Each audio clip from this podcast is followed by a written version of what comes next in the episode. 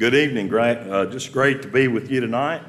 Uh, I think it's been a couple of years since I preached before here, but it's always been an enjoyment to be able to be with y'all and to meet uh, the, the, members here. And appreciate uh, the songs that were led and the thoughts that were contained therein. If you would take your Bibles and turn to 1 Corinthians, the 15th chapter, we'll read a few verses uh, to get us started tonight. Verse 1 Moreover, brethren, I declare unto you the gospel which I preached unto you, which also ye have received, and wherein ye stand, by which also ye are saved, if you keep in memory what I have preached unto you, unless ye have believed in vain. For I delivered unto you first of all that which I also received, how that Christ died for our sins according to the Scriptures and that he was buried, and that he rose again the third day, according to the Scriptures, and that he was seen of Cephas, then of the twelve. After that, he was seen of above five hundred brethren at once, of whom the greater part remain unto this present, but some are fallen asleep. And after that, he was seen of James, then of all the apostles. And last of all, he was seen of me, also as one born out of due time. For I am the least of the apostles, that I am not meet to be called an apostle, because I persecuted the church of God. One of the foundational messages of the gospel in early apostolic preaching was the death, the burial, and resurrection of Christ. Uh, you can see that in a number of uh, the sermons that were delivered in the book of Acts. For instance, in Acts chapter 2, one of the primary messages of Peter was, was Jesus had been put to death by some in the crowd, and that he was buried, and that he rose the third day. Notice in verse 29, Acts chapter 2, verse 29, Men and brethren, let me freely speak unto you of the patriarch David, that he is both dead and buried, and his sepulchre is with us unto this day. Therefore, being a prophet, and knowing that God had sworn with an oath to him, that of the fruit of his loins, according to the flesh, he would raise up Christ to sit on his throne. And seeing this before, spake of the resurrection of Christ, that his soul was not left in hell, neither his flesh did see corruption. This Jesus hath God raised up, whereof we are all witnesses. Therefore, being by the right hand of God exalted, and having received of the Father the promise of the Holy Ghost, he hath said forth this which ye now see and hear. And again in chapter 3, uh, before the crowd that gathered there after Peter and John had healed the lame man at the gate, beautiful, it drew a crowd, and Peter was able to speak and to preach before this crowd. And if you look in verse 13 of chapter 3, he said, The God of Abraham and of Isaac and of Jacob, the God of our fathers, hath glorified his Son Jesus whom ye delivered up and denied him in the presence of Pilate when he was determined to let him go. But ye denied the Holy One and the just, and desired a murderer to be granted unto you, and killed the Prince of Life, whom God hath raised from the dead, whereof we are witnesses. Again, like I said, there's other places in uh, the book of Acts where the resurrection of Jesus Christ is is a cornerstone part of the message of the gospel. But I want to tell you that it is one of the most certified events in history that Jesus was raised from the dead. As a matter of fact, G, uh, Paul, uh, excuse me, Peter could preach with absolute confidence before this crowd that it was indeed Jesus who had came forth from the tomb, and they very well knew it. The crowd couldn't deny it. A matter of fact, it was a well known event that took place on that day in Jerusalem. Now, Jesus, after his resurrection, appeared uh, to Mary, and then Mary went and told Peter and John. Peter and John ran to the tomb. Uh, John outran him. John stooped down and looked into it, but Peter got there second and he went into the tomb. And the Bible said that when they went in there, they saw the cloths, the burial cloths of Jesus, and the position in which they were laying. And when they saw it, they could not deny that Jesus indeed had been raised. He hadn't been stolen. He hadn't been taken by any enemies or by the disciples themselves, but he was raised and he came out of the tomb. I want to tell you that the grave of Jesus, the sepulchre of Jesus, the stone that was set before it, that covered the door up, was not rolled back to let Jesus out, but to let witnesses in. And here were Peter and Jane, uh, John. They went into the tomb. They witnessed the empty tomb. They witnessed the position of the clothes that sat therein, and they came out believing. They knew that Jesus had been raised from the dead. As a matter of fact, Jesus on that very day walked with some men in Luke chapter 24 on, who were walking on the road to Emmaus. And he joined them. They didn't know who Jesus was, they didn't recognize him, but they were talking about the events of that day. They were talking about Jesus being raised from the dead. And notice the conversation here and uh, which uh, they began talking, and Jesus himself, verse 15, drew near and went with them, and their eyes were holden that they should not know him. And he said unto them, What manner of communications are these that ye have one to another as you walk, and are sad? We might say this, I'm reading from the old King James Version, but they were basically, Jesus said, What are you talking about? What is this that you are discussing? And notice what they said right in verse 18. Now, this is very telling. And one of them, whose name was Cleopas, answering said unto him, Art thou only a stranger in Jerusalem, and hast not known the things which are come to pass there in these days? In other words, are you the only one that has not heard what has happened today? All of Jerusalem knew about it. It was something that practically everybody had heard about and were talking about. Now, keep in mind, this was the very weekend of the Passover, and there were million, uh, above a million people in Jerusalem. This occurred at a time where there was an, just a huge multitude of people in Jerusalem, and they heard about this. And these men were surprised. You mean you haven't heard? Everybody else has.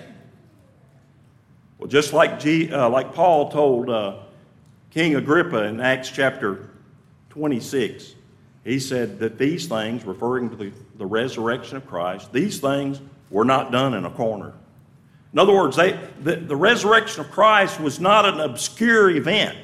It was something that everybody knew. That's why Peter, on the day of Pentecost, could preach and say, You, with wicked hands, have slain the Son of God and they were convicted. And they said, Men and brethren, what shall we do? They knew the truth. They knew that Jesus had been raised from the dead, and so did many others. Again, the crowd that assembled there, the message of the resurrection. In chapter 3 of Acts, the Sadducees were angered at that message of the resurrection. They, they denied the resurrection, and they especially didn't want the very idea that Jesus had been raised from the dead to be publicized. But if you look here in 1 Corinthians chapter 15, I want to tell you that there are three reasons given here as to why it makes it very clear that there is a certified reason to believe that Jesus was raised from dead. It, it was a historical fact.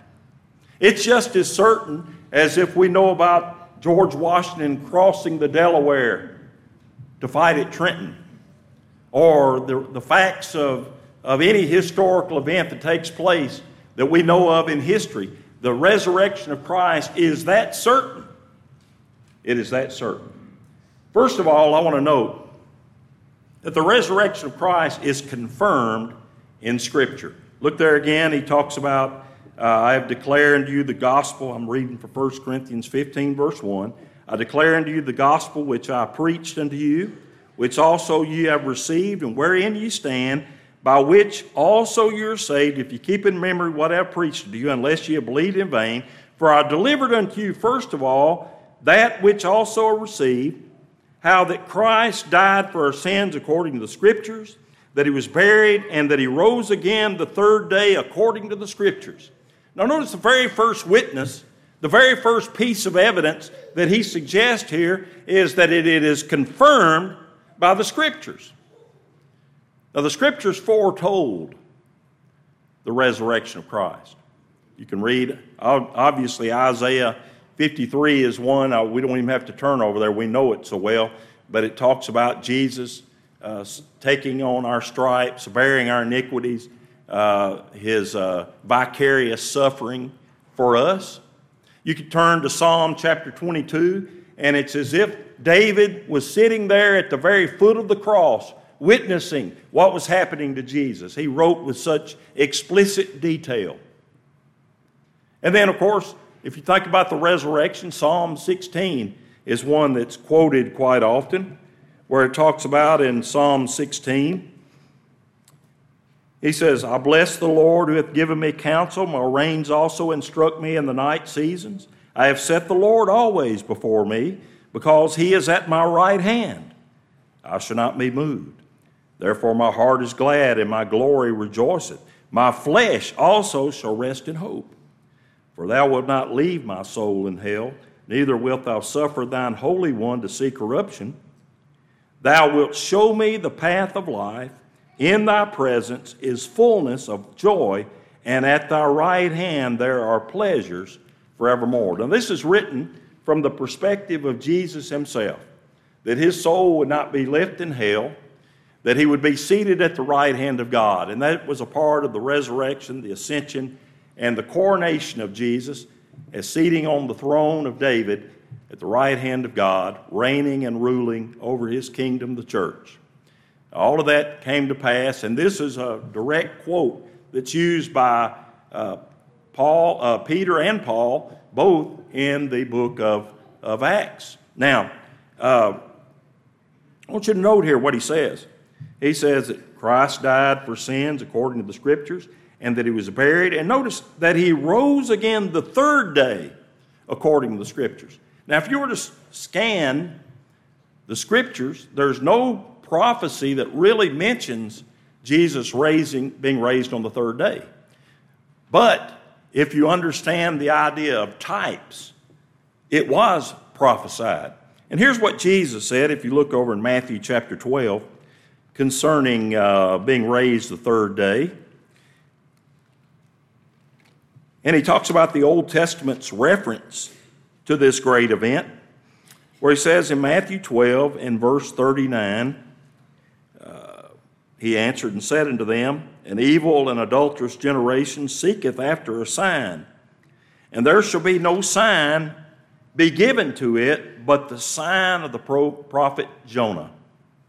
For as Jonah was three days and three nights in the whale's belly, so shall the Son of Man be three days and three nights in the heart of the earth. Jesus makes reference to the great narrative of what happened to Jonah being swallowed after having run from, from God, uh, trying to avoid his responsibility of preaching. He's swallowed, he stays in the uh, belly of the fish for three days, and then he's regurgitated. And this is a sign, it is a type of Christ who was uh, spent three days in the heart of the earth, and he was raised the third day. Now, again, this is, I think, what he's making reference to here. This great Old Testament story was a type of the resurrection of Christ, and that he would come forth on the third day.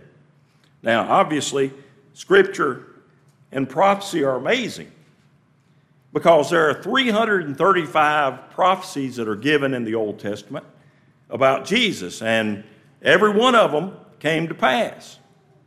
Now, there's a man by the name of Peter Singer. He was a uh, mathematician, and he did uh, some, uh, I guess, some figuring on the probabilities of, of only eight of these 335 prophecies coming to pass. And he came out with just an astronomical number as to the odds of that happening just by chance.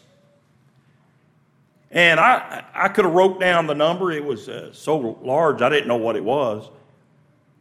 But he gave an illustration to tell what it would be like.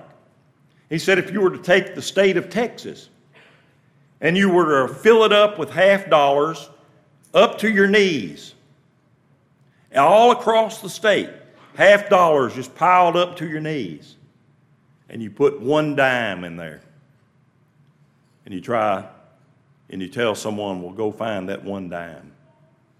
What's the odds of finding that one dime? Not much, is it? Well, that's the same odds if only eight of the prophecies of Jesus came true. Now, let me tell you something the scriptures confirm it. The scriptures confirm that Jesus would be raised from the dead. And he gives this as the number one evidence here in 1 Corinthians chapter 15 that he died according to the scriptures, he was buried, and that he rose again the third day according to the scriptures. But not only is it confirmed by the scriptures, it is, it is also certified by saints. Look there in verse 5. And that he was seen of Cephas, then of the twelve. After that, he was seen of above 500 brethren at once, of whom the greater part remain unto this present, but some are fallen asleep. After that, he was seen of James, then of all the apostles, and last of all, he was seen by me. That, this is Paul writing.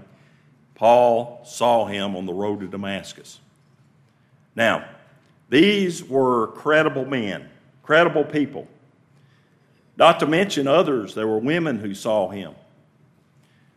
But it's obvious that these men who were very reliable, men who were credible, men who had no motive to lie about this because of the cost it was going to be, uh, they were going to have to be exacted from them. That is, they were going to be persecuted, perhaps even put to death because of their testimony of Jesus Christ, of his resurrection. Why would a person be willing to subject himself to jail, to beating, to torture, to death for a lie. These men were credible men. Now, it is something that God expects of us to believe the testimony of these good men, these holy men, these men who were inspired of the Holy Spirit. If you look over in the book of John, we read this uh, a moment ago, the young man did, uh, from John chapter 20. This is an occasion on the very night that Jesus was raised from the dead. And it says in verse, uh, let's look down in, in verse 19. Then the same day at evening, being the first day of the week, when the doors were shut, where the disciples were assembled for fear of the Jews, came Jesus and stood in the midst, and saith unto them, Peace be unto you. And when they said, when he had said so, he showed them his hands and his side. Then were the disciples glad when they saw the Lord. Then Jesus said to them, Again, peace be unto you. As my Father has sent me, even so I send you. And when he had said this, he breathed on them the, and saith unto them, Receive ye the Holy Ghost. Whosoever sins you remit, they shall be remitted unto them, and whosoever sins you retain, they are retained. But notice verse 24. But Thomas, one of the twelve, called Didymus, which, which means twin, he was a, perhaps had a twin brother, uh, he was not with them when Jesus came. The other disciples, therefore, said to him, they went to him and said, We have seen the Lord. But he said unto them, Except I see in his hands the print of the nails, and put my finger into the print of the nails and thrust my hand into his side, I will not believe. In other words, he had to have what we call empirical evidence. Now, that's a big, fanciful word, but all that means is that you have to have evidence you can see or touch. In other words, he wasn't going to believe the testimony of any person. He had to be able to see it and to touch it before he would believe. So the Bible says in verse 26 after eight days again, his disciples were within, and Thomas was with them.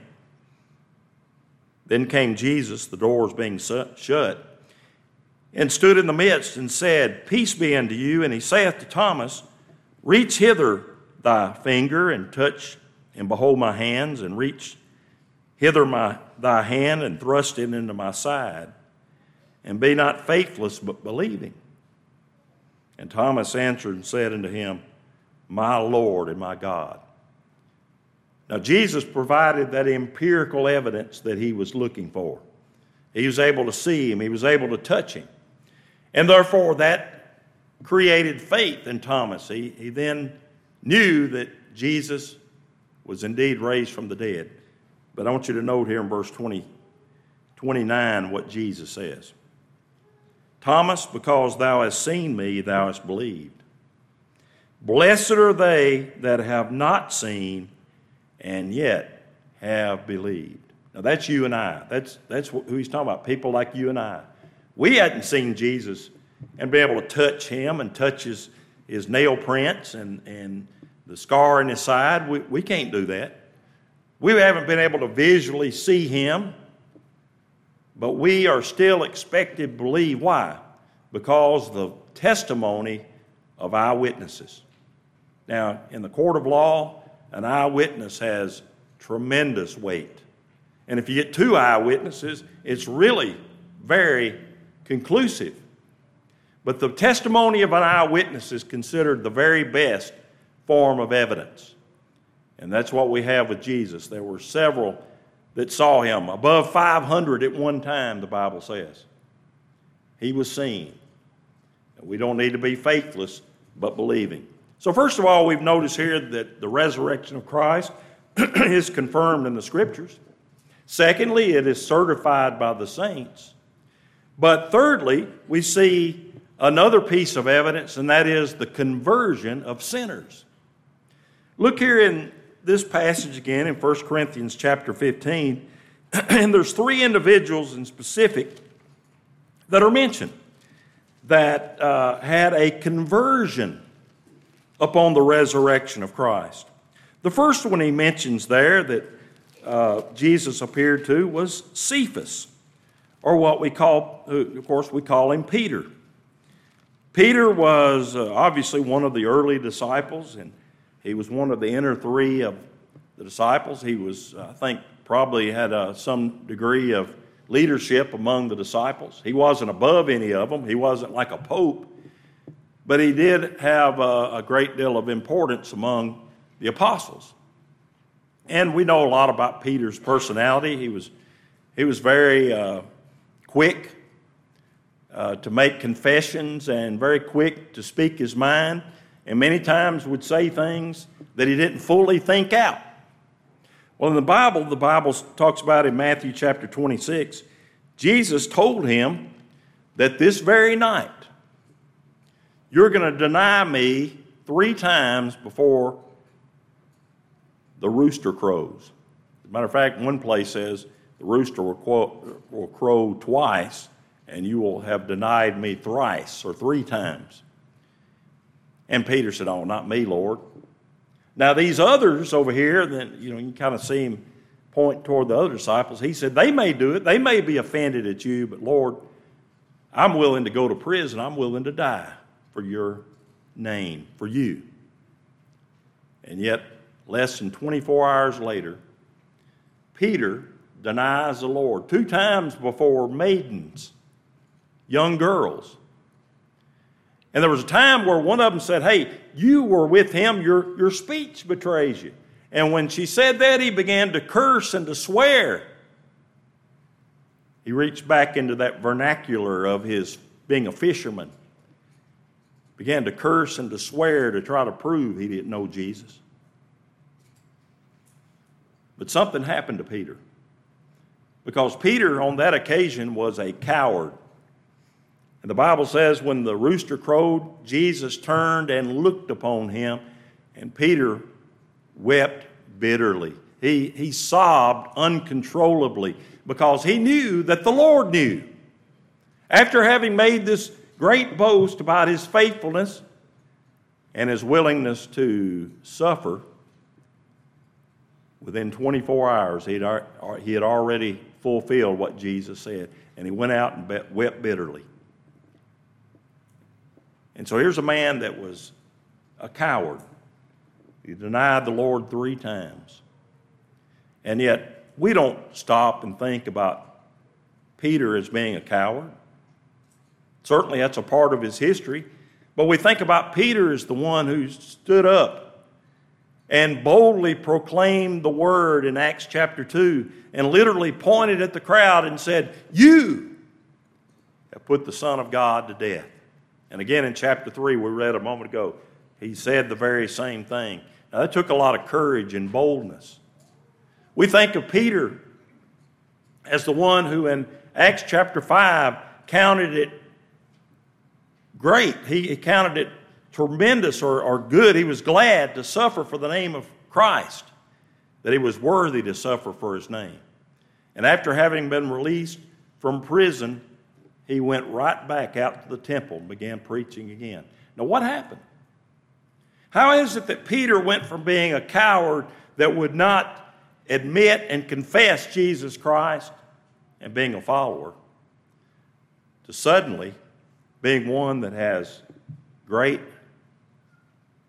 boldness and courage? There's only one answer to that.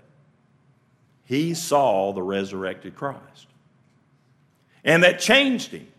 That changed him from being one that was afraid to one that was very much full of courage. Now, secondly, there's another that's mentioned here, and it's found in verse 7. And that is, he was seen of James, then all the apostles. Now, this was not James, John's brother. This was not James, who was one of the twelve. This is a reference here to another James. Jesus had, I think it was five brothers. Their names are all listed in Matthew 13, verse 55. Two of them you're familiar with James, who was the author of the book of James, and Jude, who is the author of the book of Jude. These were, these were the brothers of Jesus. Or we, we might call them the half brothers. They didn't have the same father. But we do know something about James. James the apostle was put to death in Acts chapter 12. Peter was in prison. Peter escaped through the providential power of God. He escaped, went to the house of Mary. Of course, we remember there he had trouble getting in. The, the uh, maid didn't believe it was him, went running back in. Even the people didn't anticipate. They were praying for him, but they were surprised when he showed up the door. Then Peter came in told them what all happened, and he told them, Go and tell James and the brethren. Now, it wasn't James the apostle, it was James the Lord's brother. In Acts chapter 15, there was a meeting of the apostles and the elders at the church of Jerusalem. They came together to discuss circumcision and the keeping of the law. Now, they didn't come together to make law. They came together to find out what God's will was it was on the matter. And Peter got up and made a, some comments about what had happened at the house of Cornelius. Paul also talked about some of the great things that God had done on his missionary journeys. And then James stood up and concluded the meeting by quoting from the book of Amos, Amos chapter 9, where it talks about God taking the Gentiles and closing up the breaches or the holes in the tabernacle of Jacob.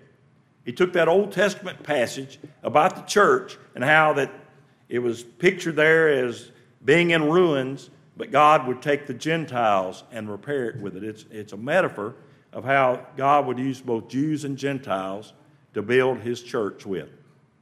And James made that quote, and he concluded by the meeting by saying, Look, we shouldn't bind the law or circumcision on the Gentiles, but just tell them, you know, don't sacrifice to idols, don't commit fornication, uh, don't eat anything strangled with blood, and so forth. He didn't bind the old law. Uh, neither none of these men did because God's will was that the old law should not be bound on anyone. Because, as Peter said, it was a yoke that neither we nor our fathers could bear. But my point is this James was a, a very prominent man in the church of Jerusalem. Galatians chapter 2, verse 9 mentions him as being one of the pillars of the church of Jerusalem. And Paul also made mention in Galatians chapter 1 that he was considered an apostle, not, not a one of the twelve, but in a secondary sense, kind of like Barnabas, who was one who was sent. James is referred to, the James, the Lord's brother, is referred to as an apostle in the secondary sense. But, my, but the thing about James is he was not always a believer. If you look in John chapter 7, verses 1 through 5, it tells us that none of the brothers of Jesus believed in him. As a matter of fact, they mocked him, uh, they ridiculed him. James was not a believer. But when you look in Acts chapter 1, when all of the believers were gathered together in the upper room, the apostles and others, among that group was Mary and the brothers of Jesus. Now, somewhere between John, the seventh chapter, and Acts chapter 1, the brothers of Jesus became believers.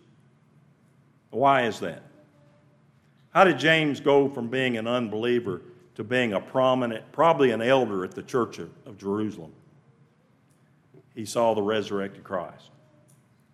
He saw Jesus resurrected, and that, that basically demanded within him that he believe. There was evidence that he had to believe, and it changed his life. And then, thirdly, notice here Paul mentions Last of all, he was seen of me also as one born out of due time. Paul says, I'm another that saw him. Now, we all know Paul's past. He was a, a Jew's Jew, he was a Pharisee. He apparently, very possibly could have been a rabbi.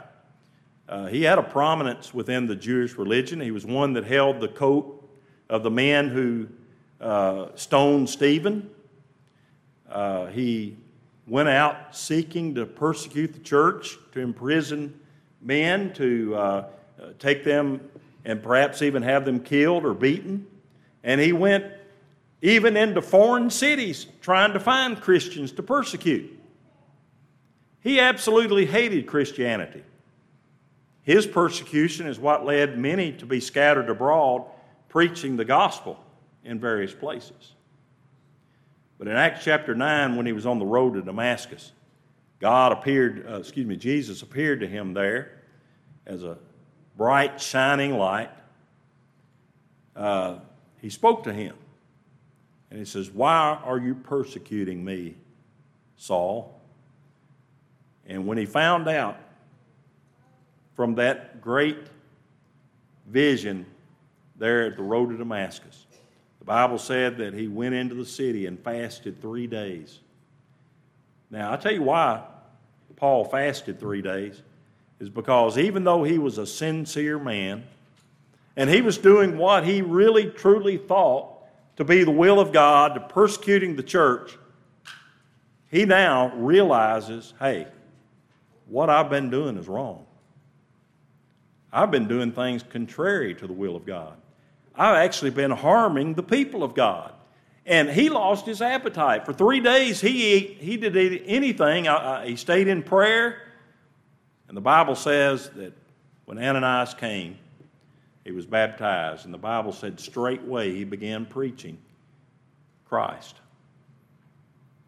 Now, what could cause a man to go from being the biggest hater, the biggest persecutor of the church, to becoming one of the greatest preachers of the gospel. C.S. Lewis, uh, if you've ever read any of his works, he uh, makes mention of the conversion of Paul as the very thing that convinced him that the resurrection of Christ was true. He says, How could you explain it? There is no explaining it. Paul became a believer because he saw Jesus raised from the dead. All three of these men did Peter and James and Paul. They all became believers after having seen him raised from the dead. You have here the conversion of these men who were sinners. I know Peter wasn't what we call a habitual sinner, but he was in sin after he denied the Lord. But nevertheless, he was restored. And God was able to use these, men's, these men mightily in his service. Now, my question to you tonight is Has the risen Savior made a difference in your life? Has your life changed because Jesus came forth from the tomb? Let me tell you something this is evidence that demands a verdict. If you're here tonight as one who's not a Christian, consider these things. Consider the fact that the Word of God is true historical fact. Jesus came forth from the tomb. And he did so as a promise that one day all of us will be raised, hopefully, to eternal life. Are you subject to the invitation? Do you need to be baptized? We bid you to come while we stand and while we sing.